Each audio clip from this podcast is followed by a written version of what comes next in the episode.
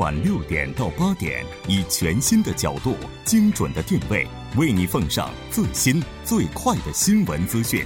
锁定《新闻在路上》。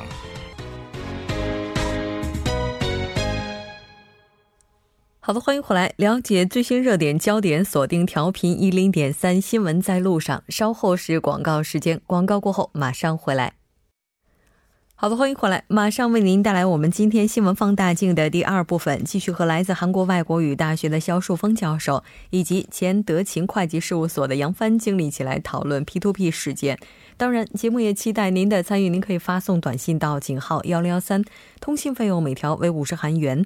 另外，您也可以在 YouTube 上搜索 TBS EFM，在收听 Live Streaming 的同时点击对话窗参与互动。那刚才咱们也提到了，说现在的话，像中国的这个小米哈，它是已经介入了。其实除了这个之外哈，我们看到说有一些 P to P 理财平台的老板携款潜逃了。就是老板带着钱跑了之后，那整个企业这平台其实也就就基本上就垮掉了哈。有很多消费者就是这个使用者，他们自己投的款，应该说是估计是找不回来了。那现在的话，有很多的企业选择就是在这样的一个平台去进行投资，是不是也跟他就在中国比较新，大家觉得新生的这些领域是有钱可图的呢？其实刚像刚刚肖教授有介绍到，就特别是在这些产品出来的初期阶段啊，它有这种给所有的这个投资者和消费者一个什么概念，就是低风险高回报的这样的一个概念。就是广告也是这么打的，但是所有金融市场任何市场里都是我们。经常讲就高风险高回报，high risk high return，我们天天这么背来背去的，实际上它就是事实，这是真理。因为风险就是收益的回报是来自于风险的，风险越高回报越高，这是真理。但是说他说是低风险高回报，这本身就是非常不合理的一种就是夸张广告。对，但是有很多消费者呢，他就相信了，这个一般人都会信。我觉得如果没有经济学常识的话，对，而且最初期他都是经常在广告上请一些名人，知名度比较高，让给大家很多信赖这种名人做广告，所以吸引了不少初期的这些这个最早的金融消费者。但是说它存在几个比较固定的因素呢？其中一个主要因素就是说成长特别快嘛，所以一下子就募集了很多钱。然后也一下有很多消费者的存在。第二就是它给大家消费者标榜的这个收益非常高，比方说百分之二十、百百分之三十。但是现在任何一个金融市场，你找不到这找不着这种能够有给他百分之二十、百分之三十这种原始的金融产品。我觉得这有点像高利贷的感觉。对对，就不可能的。就是在正常的金融市场里，现在任何一个组合型的这个产品出来，它不会有实现这么高的收益。就是说，它不能。满足消费者的这个回报了。在第三就是它的市值特别高，就它后台又吸引了更多的投资这个平台的这个投资者。嗯，也就是说这些主要大的原因就使得它就是目前面面临的现在这个状况。那其实再有一个就是我们往细里面看哈，就是这个。线上的这些问题有一个逆选项，就是逆选择、逆向选择的问题，就像我们买保险一样，就是很多就是就是装，就是我们叫他做庄的这些有钱，就是金主这些人，他知道有很多想借钱的人，他知道你在审核过程中是有漏洞的，嗯，他故意利用你这个漏洞，他借你钱，他不还你，嗯，然后呢，因为你自己存在漏洞，你又没法追究这方面的责任，然后平台自己要担这个责任，因为他有一定背书的责任在里边。那再有就是说。资产荒，就像刚刚讲的，没有一个任何可以提供百分之二十以上的这种原始资产支撑你的回报率，所以这也造成它没办法支撑它的这个资金流量。然后再有就是说，这个平台有一个很重要，就刚刚我们讲到线下的这种信用，因为这是互联网嘛，每一个个人都可以参与进来，那就取决了这些线下个人自己的信用了。哎，我我觉得这个互联网真是很有趣啊！就最开始出现这个东西的时候，我们都说这个在互联网上，你不知道对面在跟你聊天的他到底是一个人还是一条狗。但是问题在于，就是这个虽然我们不知道它到底是人还是狗，但是我们自己应该给自己一个准确的定位，我们真的是人，应该是有信用的。但可能现在就出现了这样的一个问题：人们在经济利益的面前已经丧失了基本的信誉。丧失了基本的道德，哎，那已经出了这么大的事儿，就中国这边是不是监管不力呢？我们在这儿是不是可以打一个问号呢？其实我们说这个，虽然这个行业它出现了有十几年，嗯，其实真正的发展其实最近几年的事，就是零零年之后，最近三四年的事。啊，对这几年它实现一个爆那个爆发式的这种膨胀。其实这个是作为一个新的行业，很多的法律法规啊，这个没有及时跟上，这也是一个现实。嗯另外呢，怎么管、如何管呢？还没有一个被定、被定下，没有被定性下来。所以这个对每个每个市场、每个每个国家来说都是一个新的行业。嗯，所以说很多企业它就存在这个侥幸心理，这对，企业就钻这个法律的空子。所以说呢，啊、这次集体的出现这个问题呢，啊、估计这个问题这报现在出出来了之后，我估计以后中国对这个这个是行业的这种监管力度会越来越严厉。啊嗯，，我们都最近通过最近的一些各种措施，可以看看对这个网络平台的这种监管，其实越来越这个严严格。嗯，另外这个平台违规作业，这个踩线经营，我们说这些这些平台企业只有在觉得这个无法面对这个家农父老的时候，才可能才可能自刎。啊，所以说还有一部分原因就是消费者对这个理财平台缺乏信任。嗯一旦出现问题呢，就会被无限的扩大啊。对一些好的平台也感觉不再信任了。嗯所以说，这个消费者看到别的企业跑了之后呢，就会担心自己会不会保本儿嗯啊。在这种情况之下，这个企业也很难这个啊继续维系下去。嗯所以最后我们看到这个平台的风险风控能力啊，还有这个啊转换风险的能力，以及事前预防这种能力，看起来明显的不足。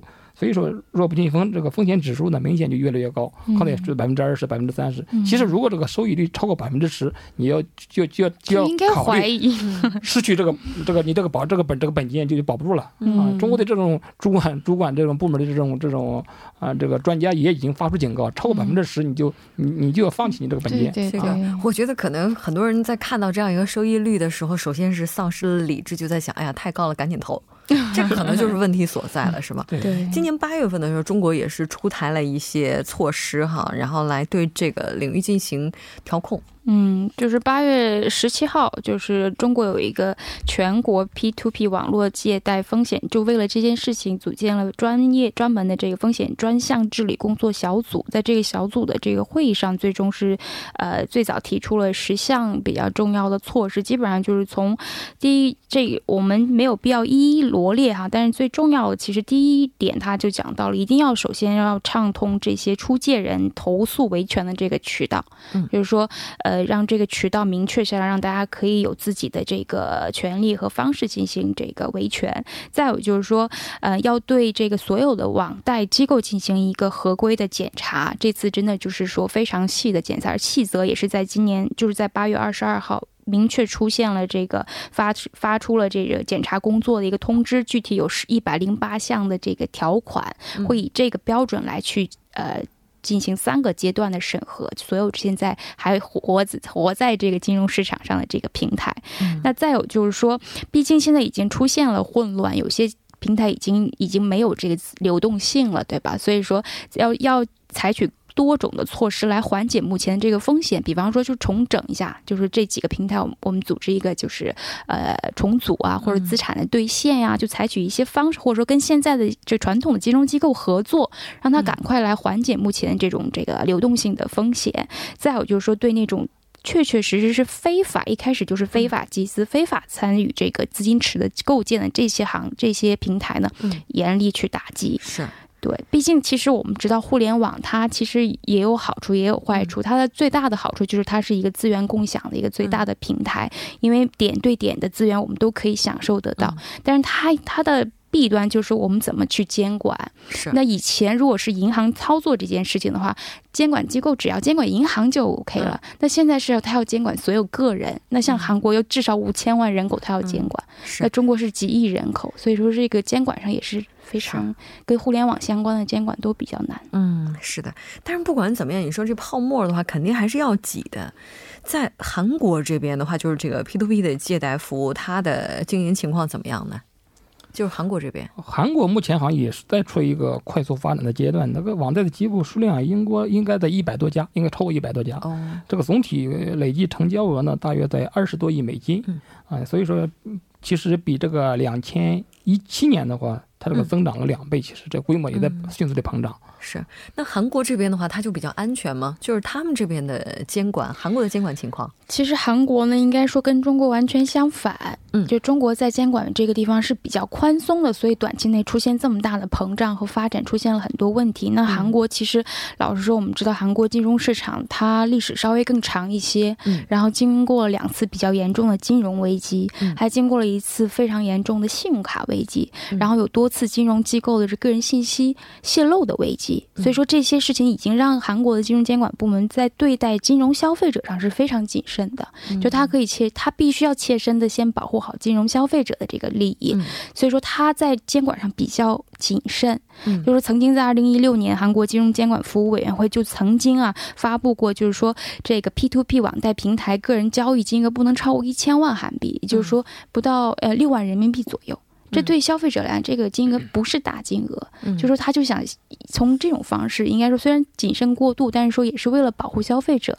嗯毕竟这个健康发展和持续的发展是这个市场最需要的嘛。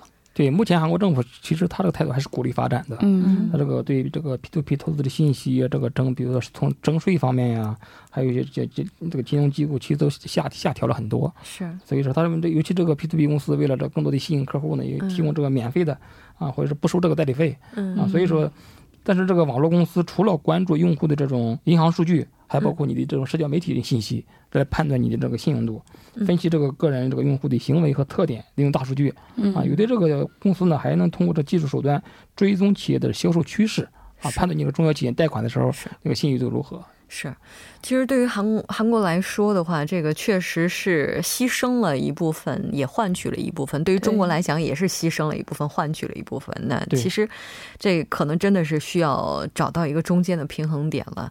非常感谢两位嘉宾做客直播间，给我们带来这一期讨论。我们下期再见。谢谢大家。大家下次再见。接下来关注一下这一时段的路况、交通以及天气信息。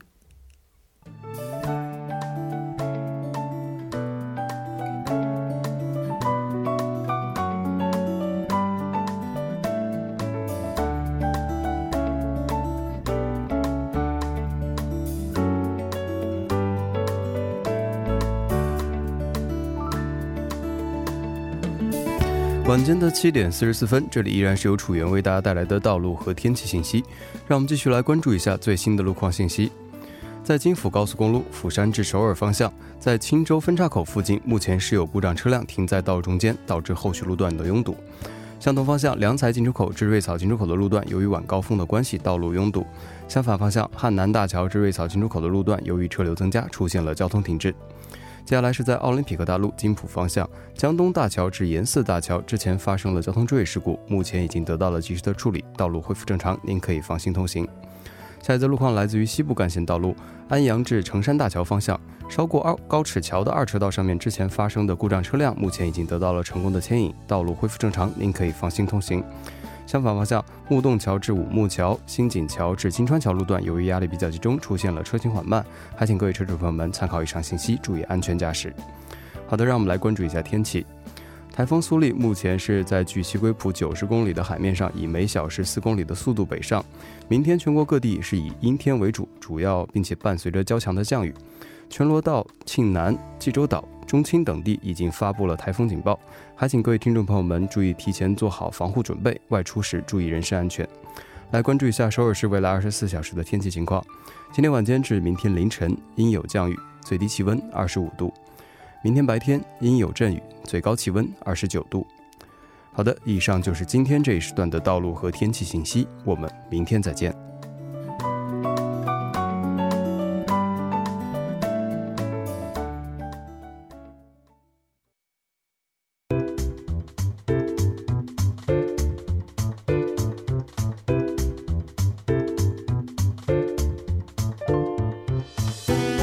观历史，横看新闻，解读新闻中的历史。接下来马上请出栏目嘉宾，来自幼松大学的外籍教授苏杭。苏教授你好，主持人好，很高兴和您一起来了解今天新闻中的历史。嗯那今天您带来的主题是什么呢？今天我们来看一下五年前的八月二十三号啊，就是二零一三年八月二十三号。那么当时的南北韩啊两方在商定这个中秋节在这个金刚山举行离散家属团聚活动。嗯，应该说，今年南北韩的离散家属团聚活动在昨天刚刚结束了第一轮哈。那咱们也来了解一下一八年的离散家属团聚活动它的这个主要行程啊。那么今年呢是第二十一次离散家属团聚活动啊，在这周一呢是八月二十号到这个周日二十六号，在这个金刚山旅游区啊举行。那么团聚活动一共分为两轮啊，第一轮是二十号到二十二号，第二轮是二十四。号到二十六号，那么这是自二零一五年之后呢，时隔近三年多啊，再次举行这个活动。那么第一轮参加团聚活动的韩国方面有八十九名，那么下一轮呢，韩国方面将有八十三名。那么从年龄段上来看的话，韩方访问团这边八十岁以上的有四十六人，九十岁以上的三十五人，最高龄呢已经有一百零一岁了。那么他将在这个北韩的儿媳呢和孙女见面啊，那么也是考虑到本次活动。的这个参加者大多是年事已高，啊，南北这个商定呢，对于行动不便的人啊，在这个乘坐大巴过境时呢，不用下车啊，可以直接在车上接受检查。是的，没错。应该说，南北之间之所以会出现离散家属这个名词呢，也是和南北分裂有着关联的。对。那么，一九五三年韩战爆发啊，那么大批的这个北韩和南韩的民众呢，因为战争而离散。由于两国之间的这个几十年没有任何的官方往来，几乎啊，那么更不用说民间往来了。那么，致使很多人甚至不知道彼此的这个亲人是生还是死。那么，南北韩分裂就造成了一千万家的这个家属。离散，而且呢，随着岁月的流逝，很多当年离散的家属都已经死去啊，就连当时是孩子的那些人呢，目前也都成为这个耄耋老人。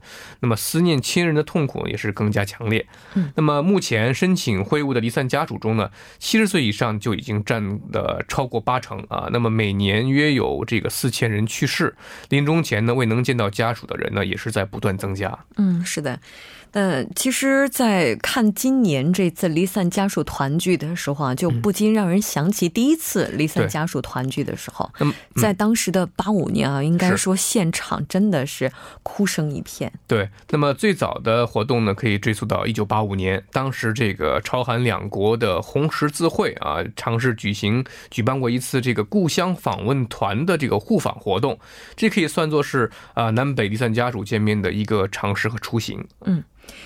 其实，在第一次离散家属团聚活动之前，当时韩国的 KBS 电视台呢也做过一档直播，呃，这个直播的节目叫《寻找离散家属》。嗯，对。那么是在一九八三年的六月份啊，KBS 呢就开始播出这档节目啊，成为有史以来规模最大，也是世界上最长的这个直播节目。那么，其实当时在这个六二五战争时啊，离散家属并不是只有南北韩的这个离散啊，同时在这个南韩的家属亲人也因为战争走散啊。那么这档节目呢，就是为了这群走散家属，帮助他们寻找失散的亲人啊。那么在一四年底上映的这个电影《这个国际市场》，估计您也看了啊。这个男主人公就是靠这个节目啊，寻找到他失散后被这个美国人收养的妹妹的。那么据说呢，这个节目播出以后呢，平均也是每天打过去。的申请电话呢有六万多通，那么离散家属呢共提出了十万多次的申请，节目也是介绍了五万多个离散家庭的故事啊，那么使一万多个离散家庭呢得以重逢。那么离散家属见面后相互这个拥抱痛哭，令这个所有人呢是感到悲痛和这个伤感的啊。那么节目呢也是保留了大量的这个录像带啊，还有节目制作人工作手册和这个家属离散填写的申请单。那么广播电视台的这个进行表和节目单以及这个大量的这个资料啊。那么人们呢其实是可以通过这个 KBS 提供的这个文献记录服务，在这个资料库进行检索的。那么呢这个节目呢也被这个联合国联合国教科文组织。是啊，就是收录到了世界纪录遗产之中。嗯，是的，没错。那其实应该说呢，很多人在战争当中失去了自己的家人呢，也有很多人是在战争当中和自己的家人走散。那他们可能没有想过有一天还能够遇到。对，如果能够遇到的话，那真的是天大的福分哈。那咱们再回到离散家属的这个话题呢，之后就是十五年之后的二零零零年，当时金大中政府时期呢，可以说阳光政策也是让南北之间再次有了一次大规模的离散家属团聚活动。对，当时两千年六月份啊，那韩国总统金大中推行这个阳光政策，开启了和这个朝鲜的破冰之旅，访问朝鲜，和这个金正日呢举行了历史性的会晤。当年的六月十五号，双方签订南北共同宣言。那么，朝韩离散家属访问团便是其中一项这个重要内容，达成了每次各派一百人互访的这个协议啊。那么，根据双方协定呢，同年八月十五号到十八号，那么首次，那么韩国和朝鲜的这个各为一百人的这个家属访问团，就是开始互访这个平壤和汉城，那么和分别五十多年的亲人重逢了。对。但是中间的话，这个团聚活动也是一度暂停。嗯，是的。那么，二零零七年十二月份呢，李明博当选为韩国第十七任总统。那么，李明博上任以后呢，就放弃了前两任总统的这个阳光政策啊，将朝鲜契合和实行改革开放作为韩国向朝鲜提供经济援助呃和发展这个双边关系的这个前提。那么，双边关系呢，于是趋于紧张。到了二零一零年三月的这个天安舰事件，还有随后这个十一呃十一。一月份的这个延坪岛炮击事件，都使得这个两方的这个局势呢迅速恶化，也就导致了这个朝韩啊离散家属的定期见面团聚呢中断了。嗯，是的，没错。那其实今天我们也来了解一下二零一三年这次的团聚活动啊。那么二零一三年八月二十三号呢，这个韩朝双方分别派出了由三人组成的代表团，在这个韩朝边境板门店韩方一侧的和平之家举行红十字会这个工作会谈。那么双方呢就离散家属团聚活动的地点和规模达成一致。那么双方同意在中秋节前后呢举行家属团聚活动啊，基本达成共识。之前呢，呃，其实韩朝这个红十字会呢，就是互换了有关确认离散家属团聚活动这个候选人家属生死情况的文件。那么根据红十字会的消息啊，截至当年的二月份，呃，申请参加离散家属团聚活动的韩方人员已经有了十二点八八万人。那么其中呢，五点四七万人啊，就是百分之四十二点五的人，其实已经去世了，很遗憾的。对，没错。其实我们也看到，韩国政府应该说是在积极的去推进这些离散家属能够实现团聚，因为现在健在的这些人，那他们也许还能够再见到自己北韩的亲属，但再过一些时间的话，也不知道是不是还有这样的机会。那我们也了解到，今年的南北离散家属团聚呢，是继二零一五年时隔近三年之后再次启动的。站在旁观者的我们呢，认为这可能是时隔三年，嗯，但是对于很多人来讲的话，那这也是自南北四五年分裂以来，很多家属他们翘首企盼了至少六十五年才迎来的会面哈。那这样的心情会是怎样呢？短短的相聚之后，我们很难想象他们离别的时候会是以怎样的心情去分别，因为很有可能这一别就是永别。是。好的，非常感谢今天苏教授带来的这一期节目，我们下期再见。再见。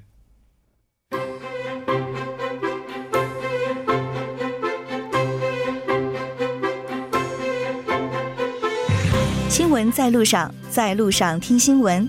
您的点赞，您的回馈，是对我们最大的鼓励与支持。参与节目，您可以发送短信到井号幺零幺三，每条短信会收取您五十韩元的通信费用。另外，您也可以登录 TBS 官网三 W 点 TBS 点 Seoul 点 KR 给我们留言。当然，在 Instagram 搜索 TBS CNews 也可以参与互动。新闻在路上，期待您的参与。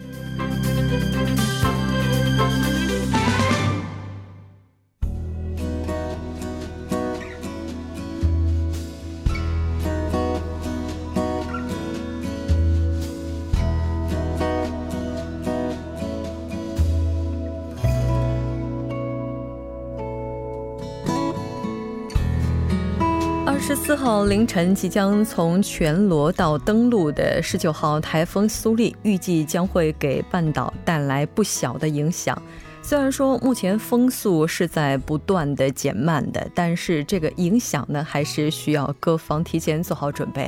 我们看到韩国气象厅的预报局局长于喜东在接受采访的时候表示。每秒四十级以上的台风是能造成火车脱轨，每秒五十米以上就能够掀翻体育馆的顶棚。而这次呢，在济州岛地区已经创下了每秒六十二米。那如果首尔地区那提前做好准备的话，相信我们能够将损失降到最低。也提醒民众，苏黎是老虎，千万别把老虎当成猫。好的，我们今天的节目就是这些了。制作人范秀敏，作家金勇音乐，感谢您的收听。明晚同一时间依然陪您在路上，我是木真。